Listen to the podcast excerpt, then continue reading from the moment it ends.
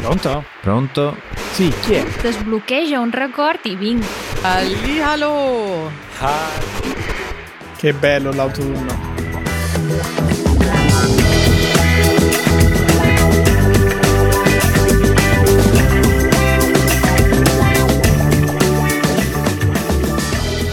Buongiorno, Buongiorno a te Matteo e buon autunno. buon autunno anche a te. Senti come sono felice. Finalmente è cambiato il tempo? Eh, sembra strano lamentarsi del tempo troppo bello, ma finalmente in questi giorni abbiamo avuto un po' di pioggia, giusto quanto basta per far abbassare le temperature di quei 4-5 gradi. Oh, finalmente anche al mare un po' di fresco. Sono felice per te capisco appieno la tua felicità. Sai, quella sensazione che ti svegli la mattina e senti quasi fresco e devi prendere la maglietta a maniche lunghe da mettere sopra. Non, la, non provavo questa sensazione da mesi e mesi. Eh sì, sì. Ti manca, a un certo punto ti manca. Poi è bello perché eh, soprattutto la notte ti metti quella copertina, ti metti a dormire. E cominci a sognare. I nostri segreti. Ho i nostri sogni in questo caso. Ho i nostri sogni segreti. E dai, alcuni sogni magari sono segreti, ma credo la maggior parte no. Quello che è ufficiale e pubblico è il fatto che oggi, data di registrazione, lunedì 25 settembre, Mhm. è la giornata mondiale dei sogni. Oh, quindi auguri a tutti i sognatori. O sogni d'oro, come si dice. Oppure sogni d'oro. Eh, il bello è che la parola sogni sa ad indicare eh, sia il sogno fisico eh, che fai quando ti addormenti e cominciano ad esserci delle immagini e dei suoni nel tuo cervello, ma anche, eh, come dire, i desideri della propria vita personale. Ma anche quel sognare da bambino di voler diventare astronauta. Eh sì, anche quello lì. Eh, e c'è una espressione particolare in italiano eh, che utilizza la parola sogno, eh, ovvero avere un sogno nel cassetto. Che vuol Mm. dire questa espressione? Vuol dire che tu hai, che noi in Italia abbiamo dei cassetti in cui mettiamo i sogni e prima di andare a dormire ne prendiamo uno. Eh sì, abbiamo il cassetto dei calzini, il cassetto dei fazzoletti, il cassetto dei sogni. È un'espressione molto particolare perché effettivamente dà quell'idea, no? Come un- il sogno, come qualcosa che eh, fai di notte, poi la mattina ti svegli e rimetti nel cassetto. E Bene. poi la notte lo vai a riprendere per dormire. Sì, mm, noi in Italia abbiamo tanti modi di dire che hanno a che fare con l'arredamento. Perché c'è anche lo scheletro nell'armadio. è vero, è vero. Quindi in una camera da letto italiana ci sono i sogni nel cassetto e gli scheletri nell'armadio. Eh, però scheletri Mm. dell'armadio cosa vuol dire? Avere uno scheletro nell'armadio è avere un segreto, probabilmente un po' come dire scabroso, macabro per questo scheletro, un qualcosa che non vuoi far sapere Senti, ma lasciamo stare gli scheletri e torniamo ai sogni. Matteo, ai sogni. ma qual è il tuo sogno nel cassetto o fuori dal cassetto? Lascio decidere a te dove lo metti. Mm, allora, da, se- da piccolo uno dei sogni lavorare alla Lego. Lavorare alla Lego, fantastico. Sì. C'è stato un momento in cui poteva anche esserci una possibilità, nel senso che dopo essermi trasferito in Inghilterra, da lì abbiamo, avevamo deciso di lasciare l'Inghilterra e avevamo aperto una serie di possibilità, tra cui anche la Danimarca, perché Mm. no? Però poi eh, tutti i paesi eh, al di sopra di una certa latitudine e sono stati votati fuori da Katie e, Mm. e quindi niente. Votati fuori credo sia una trasposizione dall'inglese Hai ragione. e forse volevi dire sono stati esclusi. Sono stati esclusi. Cioè, eh, sto perdendo quel poco di italiano. Ma secondo me stavi pensando a, ecco, con gli anglicismi, sliding doors, porte scorrevoli. Se Mm, oggi mm, ti mm. fossi trasferito in Danimarca a lavorare per la Lego, forse non c'era Easy Italian o forse c'era Easy Danish. Chissà. Fo- eh, Lascia stare, meglio che ti sei ritrasferito in Italia, se non altro per il clima, no? Ne abbiamo appena parlato. Sicuramente per il clima, soprattutto poi venendo da Londra. E quindi sì, um, uno dei, dei sogni è quello di lavorare alla Lego, che, che ne sai, potrebbe succedere, ma in realtà si è trasferito e trasformato in un sogno di quelli che possono sempre avverarsi, ovvero avere una stanza grande in una casa, ovviamente grande, adibita solo ed esclusivamente a Lego. Ma io mi Eh, sto lo so. immaginando la scena, Matteo, che entra in questa stanza tutta di Lego, Sui muri, sulle, ta- sulle scrivanie, sedie di Lego, tavoli di Lego. tutto Lego, una città intera. Sei mai stato a Legoland? No, Ah, eh, come? Vai spesso in Inghilterra e non sei stato a Legoland? eh, vuoi sapere perché? Perché Katie non ti ci fa andare. No, anzi, quando eravamo a- in Inghilterra a vivere, quindi nel 2015 intorno, per il mio compleanno Katie avrebbe voluto portarmi lì, perché lei sapeva. Ma c'è un piccolo problema. Legoland in Inghilterra, e penso in tutti i Legoland, non puoi entrare se non accompagni un bambino. Ma come? Ma che è sta discriminazione Eh, verso gli sì, so. adulti? È uno di quei momenti in cui mi sono sentito discriminato, pur essendo una persona che fortunatamente, diciamo, e sfortunatamente per una questione sociale per, per- di eh, ingiustizie, però ehm, cioè, sono bianco, maschio, è difficile che abbia- ricevi delle ingiustizie, però quella è stata... Guarda, dobbiamo cambiare questo mondo. Qualsiasi tipo di discriminazione non va bene, non importa eh, l'età, il colore della pelle, tutto il resto, religione e quant'altro. Anche eh, ovviamente il fatto non solo di essere adulto bambino, ma il fatto di essere sognatore oppure no. Se il tuo sogno è eh, camminare in una stanza tutta fatta di Lego, non, non devi permettere a nessuno di non vivere il tuo sogno. Quindi adesso, dopo questa puntata, scriviamo una bella lettera ai signori Lego. Va bene. Fateci entrare.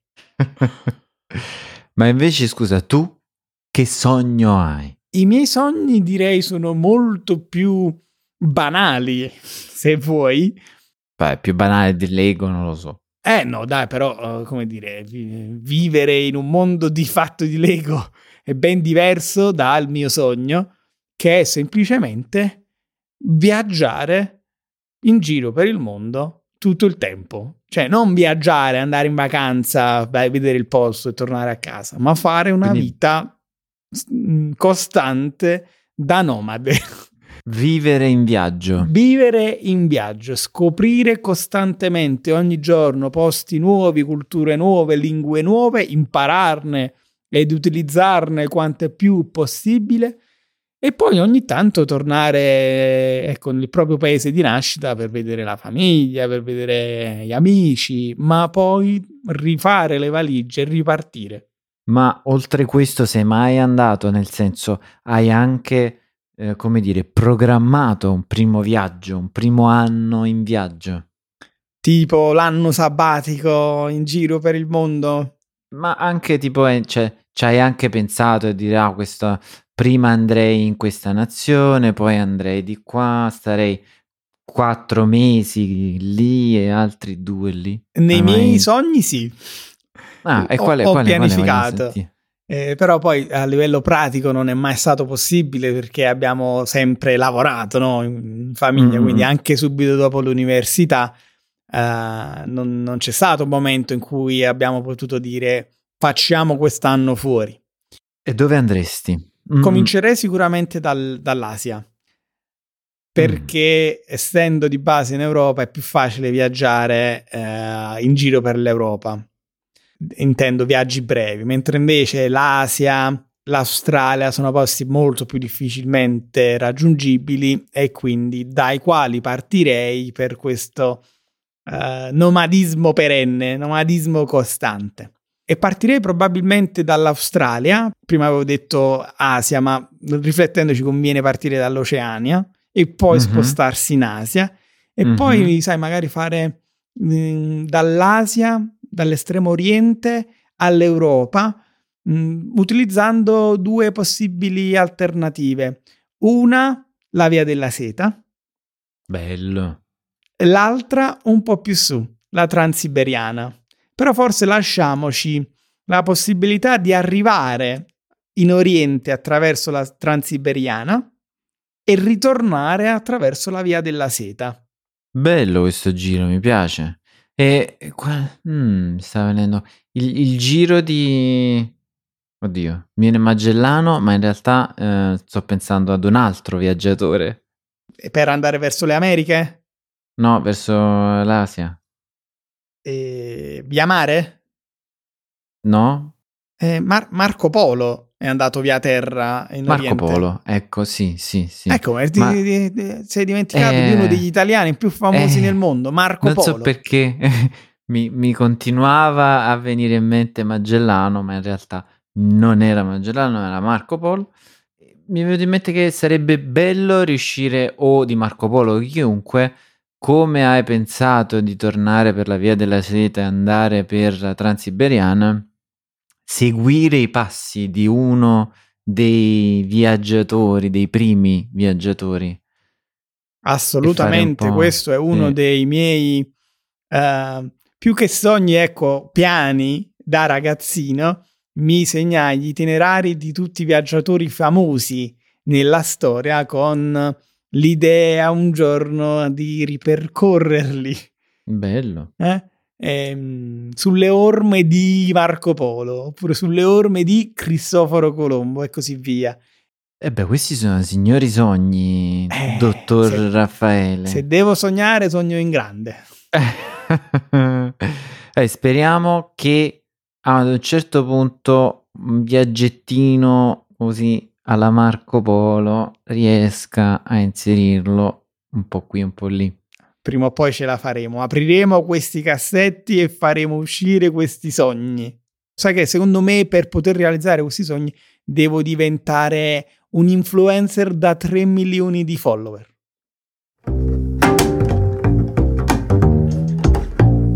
Cosa è successo questa settimana?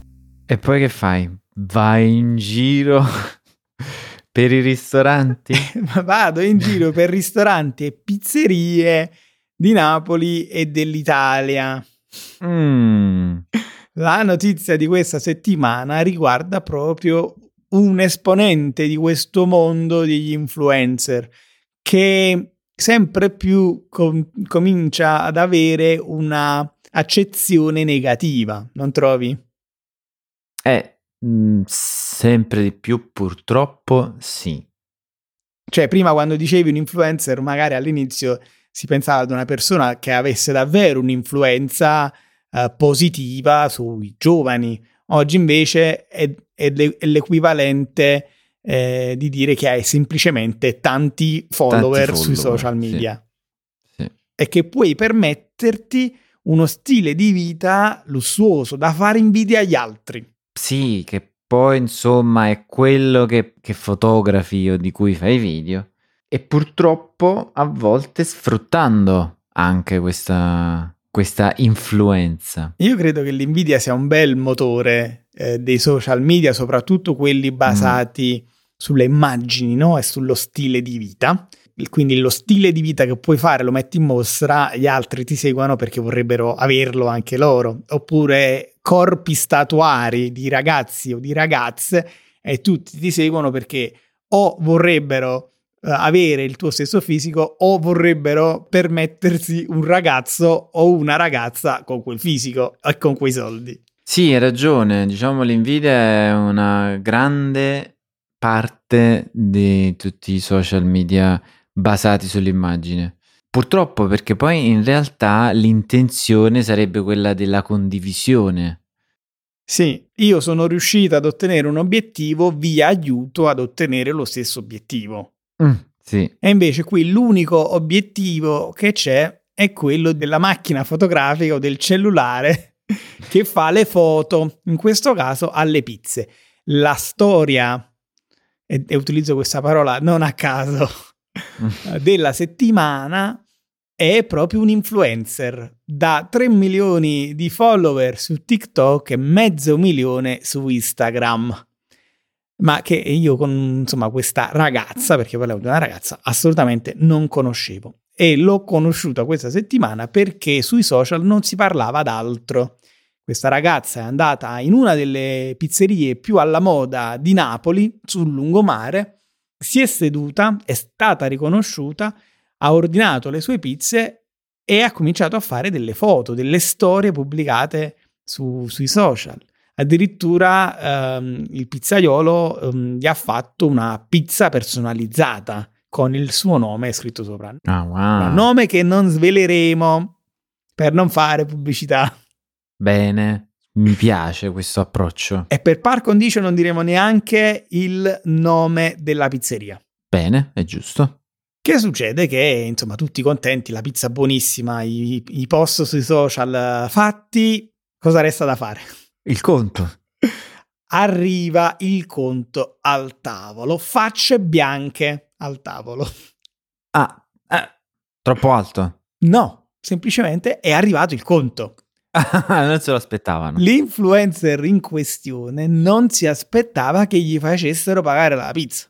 Ah, come? Io condivido le storie nella tua pizzeria, io che sono così famosa, e tu mi fai pagare la pizza? Incredibile. Che, che vergogna proprio, eh? Come vi permettete? Sì. La ragazza, a dire il vero, paga la pizza, le pizze in questo caso, però poi che fa? Che fa? Cancella tutte le storie e i post dai social media. Ma no. Che forse come gesto è peggio di rifiutarsi di pagare la pizza. Incredibile. E la storia non finisce qui. Eh, I ragazzi che lavorano nella pizzeria notano questo comportamento anomalo e scrivono sui social alla ragazza e le dicono: Ma come mai hai tolto tutte le storie? E qui la spiegazione della ragazza. Per me è lavoro. Io non pubblicizzo gratuitamente eh, delle, dei ristoranti o delle pizzerie che mi fanno pagare. Allora, che ne pensi? Fammi sentire il tuo punto di vista sull'argomento. Ci sono delle cose giuste dette, delle cose, diciamo, da bacchettare in maniera veemente. allora, delle cose giuste sono il lavoro è lavoro nel senso io lo faccio per lavoro, d'accordo, però non lo fai a trabocchetto, nel senso o ti metti d'accordo. Allora, se tu dici, se io vengo, cosa mi date in cambio se io vi pubblicizzo? A quel punto è un accordo commerciale se volete fare questo accordo, per quanto io, Matteo, sia molto, diciamo, contro vendo l'esposizione sui social media, però è una decisione del proprietario del ristorante. Se quel proprietario del ristorante dice va bene, facciamo questo scambio, io ti do le pizze, tu mi dai esposizione sui social media, bene. Ma se tu ti aspetti che tutti quanti, poiché sei un influencer e puoi dare esposizioni, ti danno le cose gratis e allora non ci siamo proprio capiti. Eh sì, sono perfettamente d'accordo con te. La chiave di tutto è proprio quello, l'accordo. Non puoi parlare di lavoro se mm-hmm. non c'è un accordo lavorativo, un accordo di collaborazione, un accordo di sponsorizzazione, qualsiasi tipo d'accordo. Non puoi presentarti a casa mia, fare i tuoi comodi e poi pretendere che io ti, ho, ti regali qualcosa se non ne abbiamo prima parlato, no? Giustissimo. Ed è disonesto, secondo me, fare il contrario, ovvero venire, mangiare la pizza, fare le storie e poi toglierle, perché vuol dire che a quel punto lo pretendi. Sì, diciamo è un ricatto. Esatto, forse è, questa, forse è questa la parola giusta e ti mostra come tante di quelle cose che vediamo sui social in realtà sono finte perché se fossero autentiche, se fossero vere, vai in un posto di cui ti piace la pizza, sei contento di condividerla, fai la foto e condividi la storia, il posto, quello che è. Spero che queste, que- questa possibilità, diciamo, questa capacità dei social media di fare pubblicità e quindi di dare visione valga sempre meno. In questo modo non sarà più, mh, diciamo, possibile ricattare nessuno. Mm. Io sarò onesto, forse sono vecchio, ma sono un po' preoccupato perché a fine 2023, in un mondo che combatte per la parità di genere, contro ogni tipo di discriminazione, dare invece così tanto peso a delle persone che hanno grandissimo seguito soltanto per il loro aspetto fisico, e ripeto, non faccio distinzione tra influencer maschi e influencer donne, semplicemente se hai tutto questo seguito semplicemente per il tuo stato di forma o per il tuo aspetto fisico, c'è qualcosa che stride in tutto questo. E certo, sì. Diamo troppa importanza all'aspetto fisico al punto che ci sono persone che si pensano gli influencer del mondo.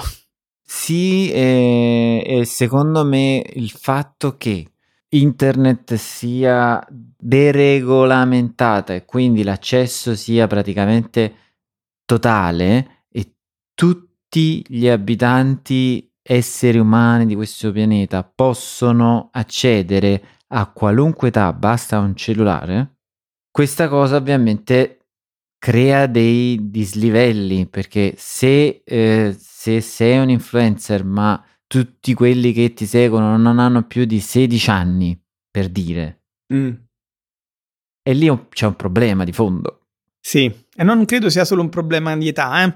però questo secondo me è un argomento che merita un approfondimento nel nostro after show.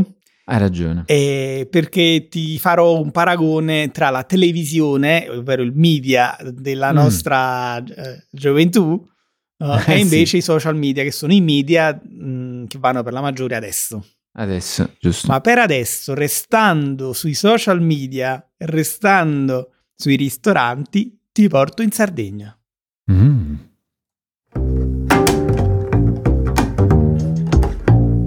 Cibo.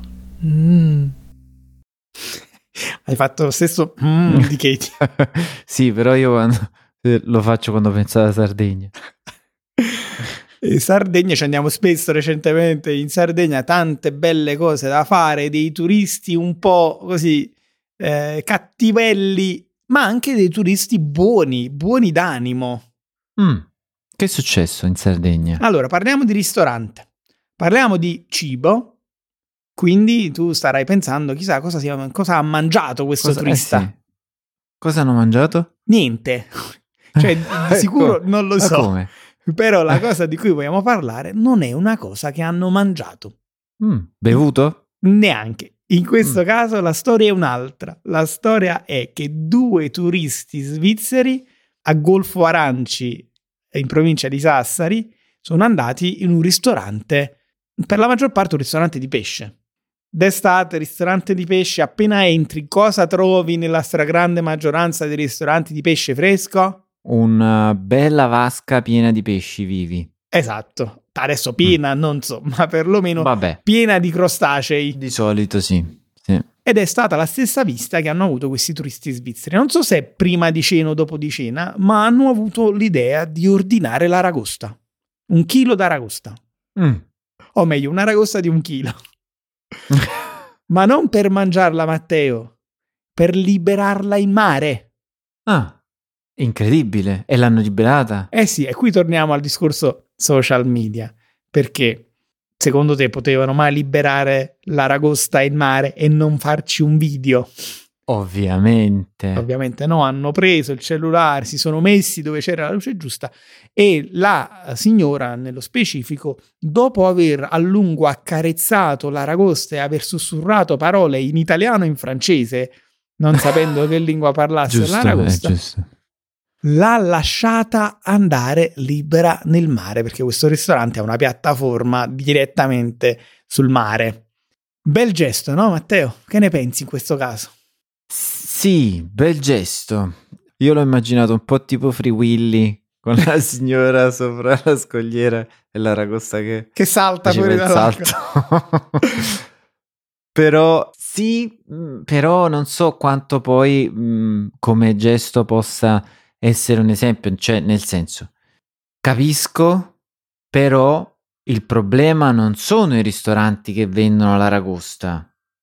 Perché se i ristoranti vendono l'aragosta è perché c'è la gente che ci va. Allora, non, sta- non stiamo facendo un servizio all'aragosta in realtà, stiamo semplicemente, non lo so, liberando. Non, non vedo l'utilizzo in prospettiva di questo gesto. Mm. Io direi che è un gesto simbolico, Mm. eh, è solo simbolico perché è vero, sì, hai salvato una vita probabilmente, ma magari lo stesso ristorante il giorno dopo butta la rete e riprende la stessa aragosta. Eh sì, E un po' anche mh, megalomane, nel senso che se, se fai beneficenza, in questo caso si tratta di beneficenza, no? stai facendo il bene dell'aragosta, Mhm. generalmente non lo fai facendo un video, cioè ci sta a salvare l'aragosta, ma non farci il video se il tuo obiettivo è solo salvare l'aragosta. Sì, sono molto d'accordo. E poi fondamentalmente se ci tieni al benessere, alla vita eh, dei pesci, dei crostacei, degli animali in genere, non vai a un ristorante di pesce.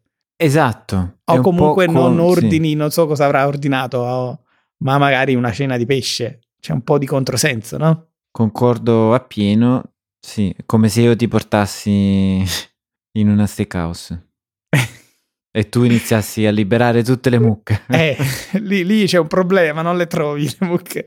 Io direi che è un bel gesto, ma che è un gesto che, come diciamo in italiano, lascia il tempo che trova.